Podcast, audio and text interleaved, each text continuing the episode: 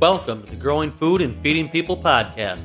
Whether you're a backyard gardener, a market gardener, or a small scale farmer just starting out or a seasoned grower, this show is for you.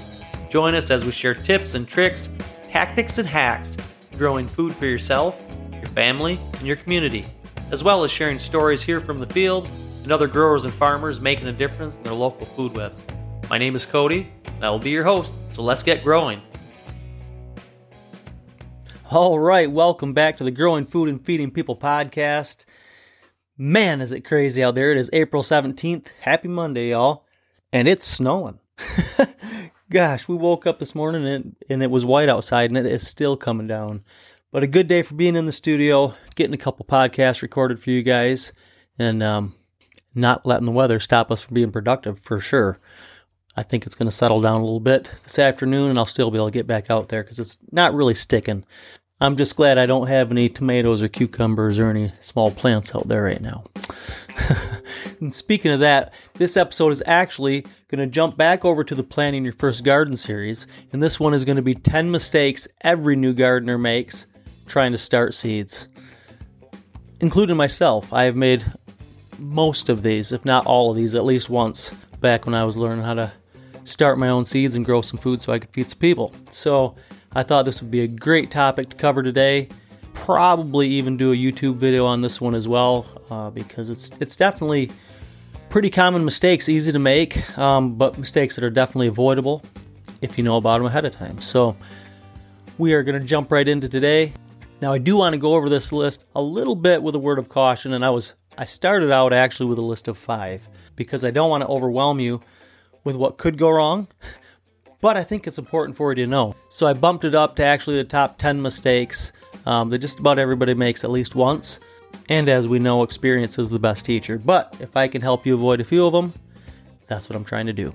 If you are a new gardener eager to learn to start growing your own vegetables from seed, please don't let these common mistakes hold you back.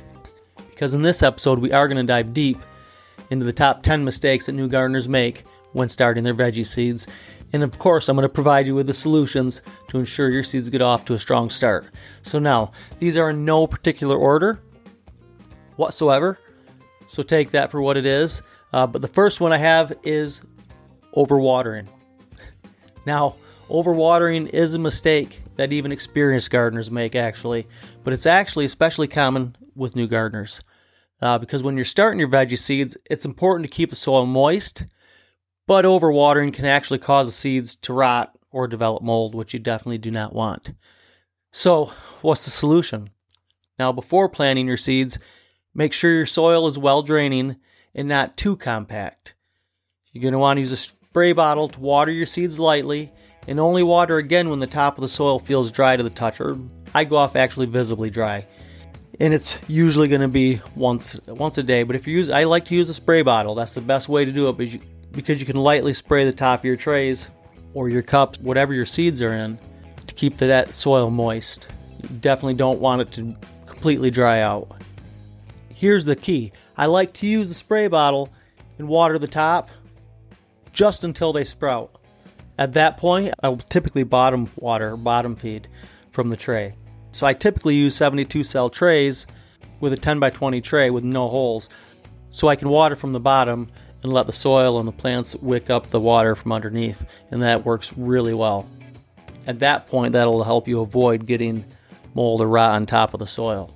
That being said, even when they're small, I don't like to let the top just dry right out. So if you see that there's not enough coming up and it's because maybe the lights are drying out the top a little bit, I will still spray that, but I'm not giving it a heavy watering.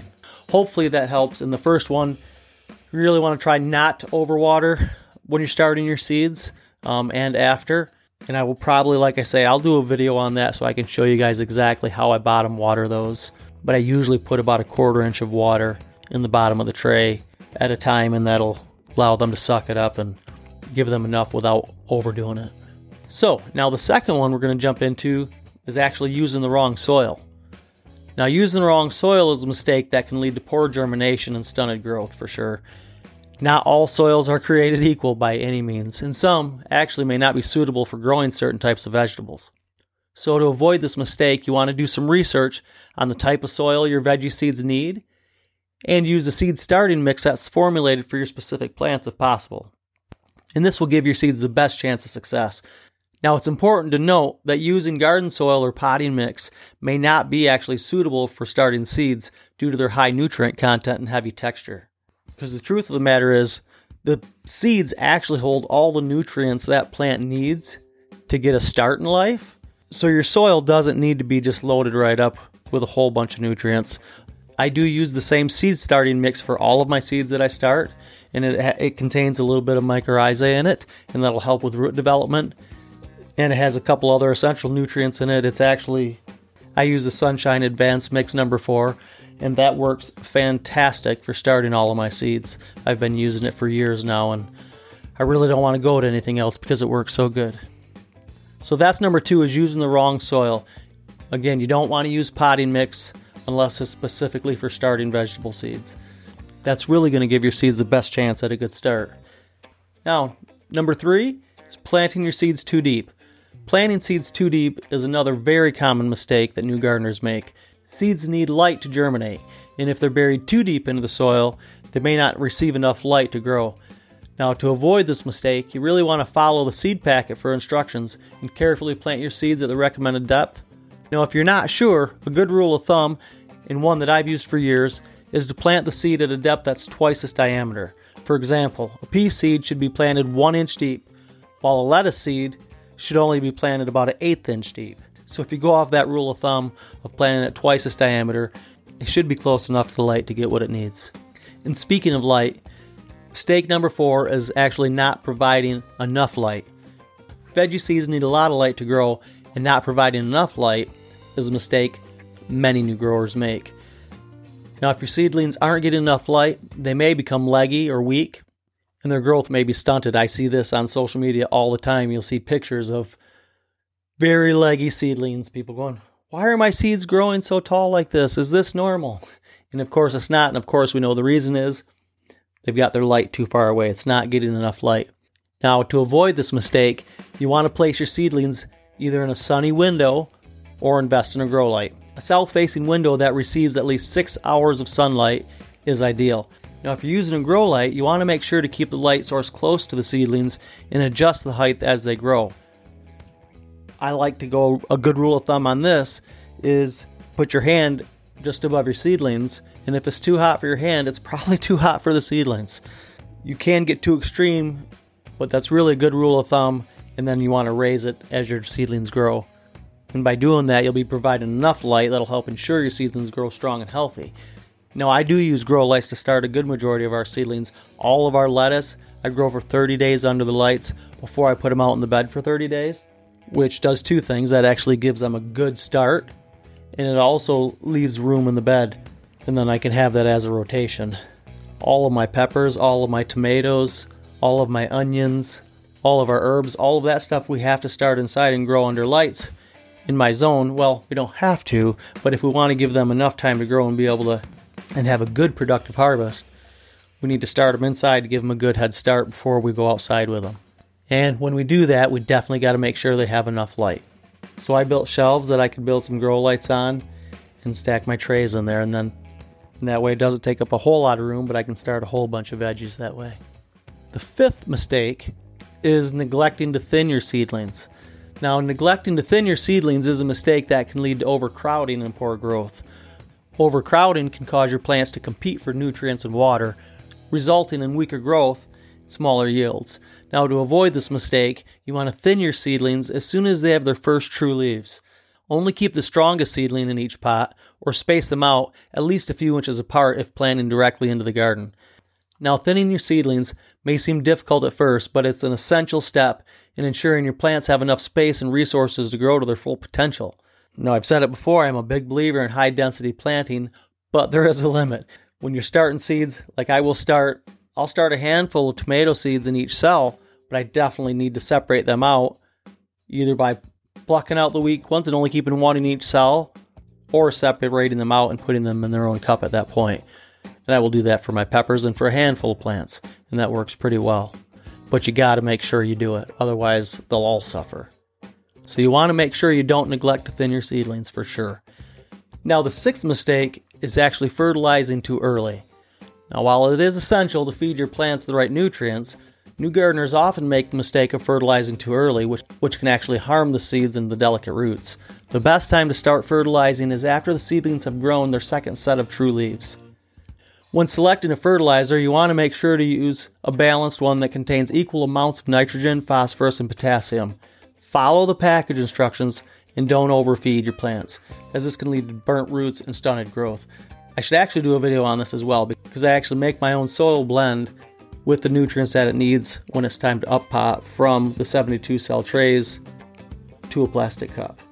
So if you don't want to fertilize before that. Like I said before, the seeds actually have all the nutrients they need in them to get the plant off to a good start. So don't get too jumpy on fertilizing too early. Now, the seventh mistake is starting seeds too early or too late.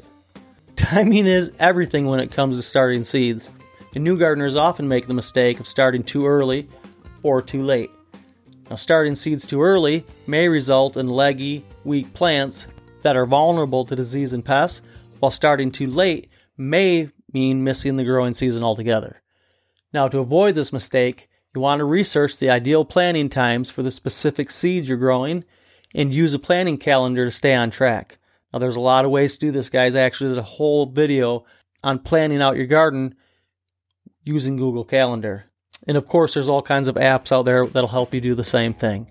I just thought it was real simple to use what was already on my phone, the calendar that I use, and it works pretty good. So, anyway, you want to make sure that you're not starting too early or too late and that you're not putting them outside too early or too late if you're starting them inside. Today is a perfect example. If I would have already had, you know, it's been 70 for a week and it was actually 80 two days ago. Okay, so if I'd have had my cucumbers out because I started them a little too early, maybe, or I've got my tomato plants out there, or my pepper plants, um, and even my cool weather crops, boy, it got down by you know below freezing, so even that stuff has to be covered up at least if it's even out there. I've actually learned, I've been doing this long enough to know that I don't need to rush it. I don't need to be the first one to market um, because I'm not taking things to the farmers markets per se. I may do one or two a year, but primarily I'm growing for my customers base that I already have, or my family or my friends. So I'm not too concerned about being the first one to market, so I don't get too jumpy. That and our last frost date isn't until like May 22nd, so almost June. I've actually put cucumbers out, planted cucumber plants that I had started a couple years ago. I put them out I think it was May 15th, um, May 20th, maybe even. And we got a hard frost that doggone last week of May and killed them all, you know. But what I learned from that was cucumbers, especially, that's something I don't need to start from seed. And I did for a few years. I had been starting cucumbers from seed, growing them up, and transplanting them out. Well, two things with cucumbers.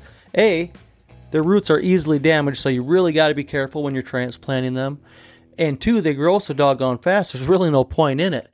You know, because I was actually able to direct seed into my garden after that, the very first week of June, I think June 1st maybe. And I had cucumbers just as early as I would have almost from the plants that I transplanted out. So you want to learn for what you're growing when the best time to start your seeds and to get them transplanted or to plant outside. You don't want to start too early or too late. And that is a really easy mistake for new gardeners to make for sure. And I, I, I still see experienced gardeners make it, to be quite honest with you. So, timing is everything, and really having a good plan to start out with, thinking it through prior to the season within the reality of your growing zone, um, in my opinion, is really the best way to go about that. And then you won't have that mistake. That's an easy one to avoid with proper planning and preparation for sure.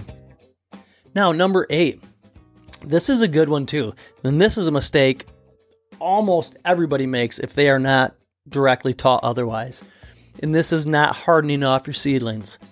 Now, that, like I said, this is another mistake that new gardeners often make, and it's neglecting to harden off their seedlings before transplanting them into the garden. Now, what is hardening off your seedlings, right? Hardening off your seedlings is the process of gradually acclimating your seedlings to the outdoor conditions, including the wind, direct sunlight, and the temperature fluctuations, which are way different than the conditions they've been in if they've been inside your house or a heated greenhouse or anything of that sort where the environment was completely controlled. And by putting them right out into the elements, even though you think it's a beautiful day, that's about the worst thing you could do for your plants. So you definitely want to harden them off because fouling off to harden off your seedlings can result in transplant shock, stunted growth, and even death, actually. Um, I've seen a lot of plants die by not being hardened off properly. So, to avoid this mistake, you want to start placing your seedlings outdoors in a sheltered, shady area for a few hours a day, and then gradually increasing the time and intensity of exposure over a week or two. You know, I've found that I can usually harden them off in about seven days if the weather allows.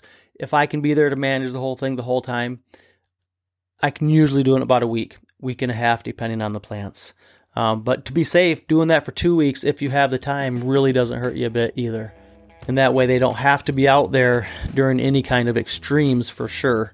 Um, and you can, instead of bumping it up by hours every day, you can bump it up by minutes. And that's really the best way to go about it if you can. So, one to two weeks hardening off your seedlings uh, will do you wonders and it'll definitely save you from losing a bunch of plants. Now we are getting down to the bottom of the list, and this is number nine, and that is planting your plants too close together. Again, I do believe in high density planting. I do it in every single one of my beds. However, planting your plants too close together can lead to overcrowding and competing for the resources, just like in your seeding trays, right? That's why if you don't thin them out when you're starting your seeds, this is the problem planting them too close together. So, whether out in the beds or in your seed trays, it's okay to plant a handful of seeds in the same cell as long as you're planning to thin them out. Now, when you're just starting out, it really is pretty crucial to follow the recommended spacing guidelines for the specific plant you're growing, as far as when you're planting them out into the garden bed or if you're starting them from seed directly into the garden bed. You can go off the back of the seed packets. Um, if you want to do high density planting without overcrowding, you can cut that in half and you'll be okay, but you really don't want to do any more than that you know, you want to give them enough space to where when they're fully developed, their leaves are touching each other. That's okay. Um, but you want them just touching each other. So if you cut that in half, so if you do that when you're planting or when you're transplanting your seedlings into the garden, that should give them enough space to grow and thrive. If planting seeds directly into the garden, it's probably good to throw down a few extra seeds and then thin out the weaker seedlings and space out the remaining ones accordingly that's a pretty safe way to go about it too. Again, you just you have to make sure you thin out those seedlings. Now, number 10, the last one on the list, in no particular order, of course. And this is one, this is a funny one, but this is one I'm really good about when it comes to our plants for, say, growing in the market garden. But for some reason, I usually fall short when it comes to my own personal plants. So, number 10 is not labeling your seeds and seedlings. Now, not labeling your seeds and seedlings is another mistake that new gardeners make, and even old gardeners. It can be easy to forget what you've planted, especially if you're starting multiple varieties at the same time. And that's kind of where I fall short when I'm planting for myself. I go, oh, there, there are tomatoes, there are, there are cucumbers, even though I always plant two or three varieties. So if I'm growing for the market, and of course I want to be able to advertise what we have and tell our customers what they are, I label everything. But when I'm growing for us, I'll label the tray. I may not label every single variety. So, unless, of course, I'm doing experiments. It's funny, I'm very disciplined when I need to be and a little bit laxed when I don't. So, number 10 is not labeling your seedlings. Again, it can be real easy to forget what you've planted, especially if you're starting multiple varieties at the same time. By not labeling your seeds and your seedlings, that will lead to confusion and mistakes later on for sure, such as planting the wrong variety in the wrong spot or accidentally pulling up a plant that you thought was a weed. right? So when you're just learning to see I don't I don't make that mistake anymore because I typically know what I'm planting and I can usually even tell the varieties apart um, when they're plants. But that could definitely be a mistake that a new gardener could make in pulling out a, a plant that's a weed because you didn't have it labeled. So, to avoid that, label your seeds, label your seedlings with the name of the plant, the date you planted it, and any other pertinent information. Now, this will help you keep track of what you've planted and ensure that your garden is organized and well maintained. So, if you do put it in your calendar, just because you put it in your calendar doesn't mean you don't still need to label your tray or label your row in your bed or, you know, label your stuff. Label your seeds, label your seedlings, then you'll know exactly what you have And again, this will help you keep track of what you've got going on and ensure that your garden is organized and can stay well maintained. And it's really pretty important when you're trying to learn uh, one variety versus another and learn specific characteristic traits or maybe specific diseases or specific pests. All of that stuff can be tracked a lot easier when you're tracking everything, when you're labeling everything, when you're when you're writing everything down and keeping record. So that's an easy mistake to avoid if you just put a little emphasis on making sure you do it. So to run down the list real quick, we had the first one is overwatering, second one is using the wrong soil, the third one is planting seeds too deep, the fourth one not providing enough sunlight, fifth one neglecting to thin your seedlings, the sixth one fertilizing too early, seventh one starting your seeds too early or too late, eighth one not hardening off your seedlings, Ninth one was planting too close together. And the tenth one was not labeling your seeds your seedlings. All those seem like very simple things, but they're all things that just about every one of us make as a mistake if we're not told to look out for them or paying attention to what we're doing. So I know there's a lot of things to look after and think about when you're planning out your first garden. And this is just a short list of things that I want you to consider so you get off to a good start.